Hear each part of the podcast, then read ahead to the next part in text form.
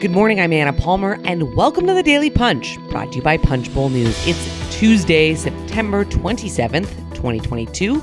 Let's get into the mix. Here are your Washington headlines of the day. Number one, we've got the latest on government funding.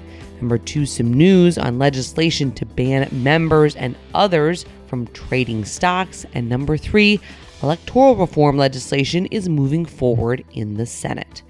All right, uh, as we all know, all eyes this week are on getting the government funded through December 16th. The Senate is back today, the House returns tomorrow.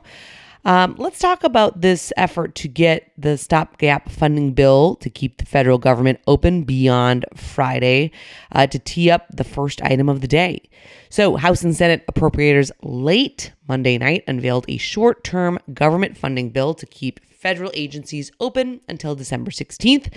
But senators, of course, must first decide the fate of a permitting reform proposal by Senator Joe Manchin, the Democrat from West Virginia, before they pass the continuing resolution.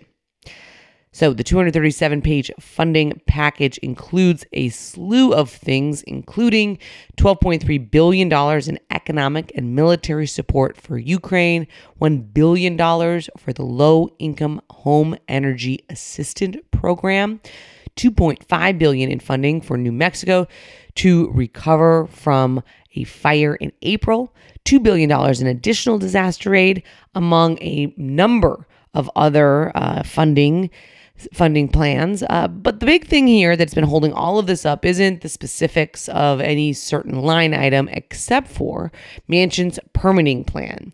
That is the Energy Independence and Security Act of 2022. It is also included in the text of the funding package as of now.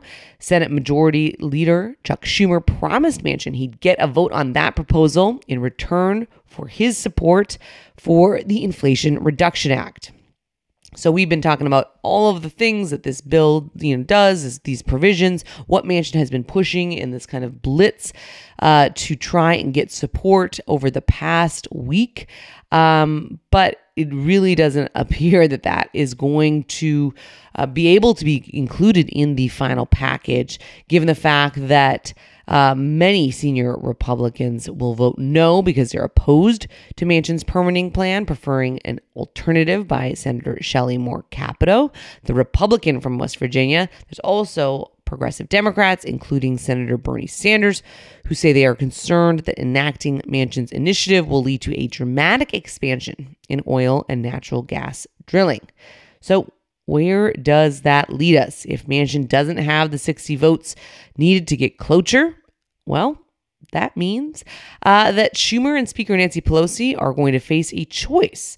The House could move quickly to pass a CR without the Manchin proposal, possibly as soon as Wednesday night when they come back uh, from recess. That would give the Senate time to work through the measure before the September 30th deadline. Another possible strategy Schumer could seek a time agreement to move a revised CR through the Senate first. Senate Minority Leader Mitch McConnell, an appropriator himself, does not like shutdowns, so a deal is likely.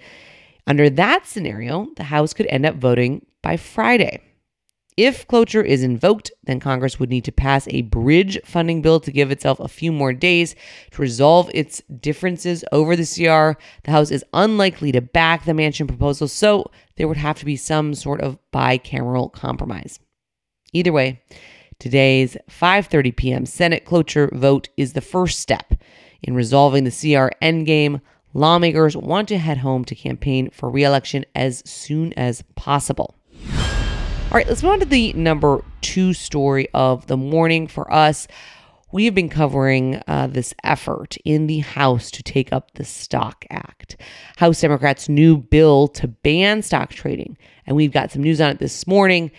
This bill is going to be expansive, applying to members of Congress, their spouses, and dependent children, senior aides, federal judges, including the Supreme Court and, supreme, and senior executive branch officials, according to sources involved in the discussions. This is a big, big, big shift uh, if it becomes uh, law. That is for sure. Lawmakers, judges, and all other government officials covered by the ban will have to choose between divesting their investment for portfolios or putting their assets in a qualified blind trust. Members of the judicial branch will have to file more detailed financial disclosures, as we have reported was already under consideration. So, what does this mean? What's the timeline? The House is supposed to vote on the Democratic measure this week, but there's a wrinkle. The text hasn't been released yet, and we're told there are serious concerns within leadership ranks about the proposal in general. The House leadership doesn't currently have the votes to pass the bill given the number of rank and file Democrats who actively are opposed to it, according to one source. Uh, in the face of what looks like solid GOP opposition, of course, uh, a lot could change between now and the end of this week, uh, but that's where things stand at the moment. So uh, there's a big question here of whether this bill even comes to the floor. Several senior Democratic aides told us they're skeptical of the legislation we voted on during a three day work week at the end of the fiscal year, as we just went through. There's a lot of scenarios uh, in terms of timing for what the House and Senate are going to have to be doing. Uh, you know, here in terms of just getting the government funded over the next three days once they're in. Um, so, big question Does this bill even come to the floor? We will have to wait and see. You have to remember that the House doesn't come in until Wednesday due to Rosh Hashanah. And of course, the Chamber's most important task is going to be keeping the federal government funded beyond September 30th. However, the current plan is to bring the Stock Act to the Rules Committee whenever the panel meets to consider the continuing resolution. Members are set to leave town on Friday until November 14th. Um, so, you know, this is going to be something that we're going to see play out. Uh, you know, as much as there's been kind of widespread support, growing support, frankly, where we didn't see this even a couple years ago to try and push forward with an effort to ban members of Congress from trading on stocks. Um, this proposal goes quite quite a bit further um, than than we expected. And I would also say that the other thing that's going to be another wrinkle for Democrats here is that Republicans who are kind of largely supportive with the idea of this are frustrated by the fact that this is failing to move through regular order, um, and there not going to be any kind of input from the, from Republicans on this bill. Uh, Representative Rodney Davis, the top Republican on the House administration panel, has called the bill "quote unquote" highly partisan. Um, you know, Lofgren, who Zoe Lofgren, who chairs the administration committee, has been working on this for um, a very long time and has kind of tried to tell colleagues what she's doing. She sent out a, lengthy Dear Colleague last week, laying out all of the parameters of the Democratic legislation, um, which includes a lot of different things. But time is going to tell one, do they have the time to actually get this done over the next three, three or four days? Is there the will of both, you know, not only, you know, just Republicans who will probably oppose this because they're upset with the process, but also by rank and file Democratic lawmakers based on the fact that it is so expansive? Um, we are going to be watching this and continuing to report on it all week. And we'll like to, we will keep you abreast of what happens there. Let's move on to the number three story of the morning. The Collins Manchin electoral reform bill is now set to move ahead. This is a big deal. The Senate Rules Committee has a markup scheduled for this afternoon on the Electoral Count Reform and Presidential Transition Improvement Act.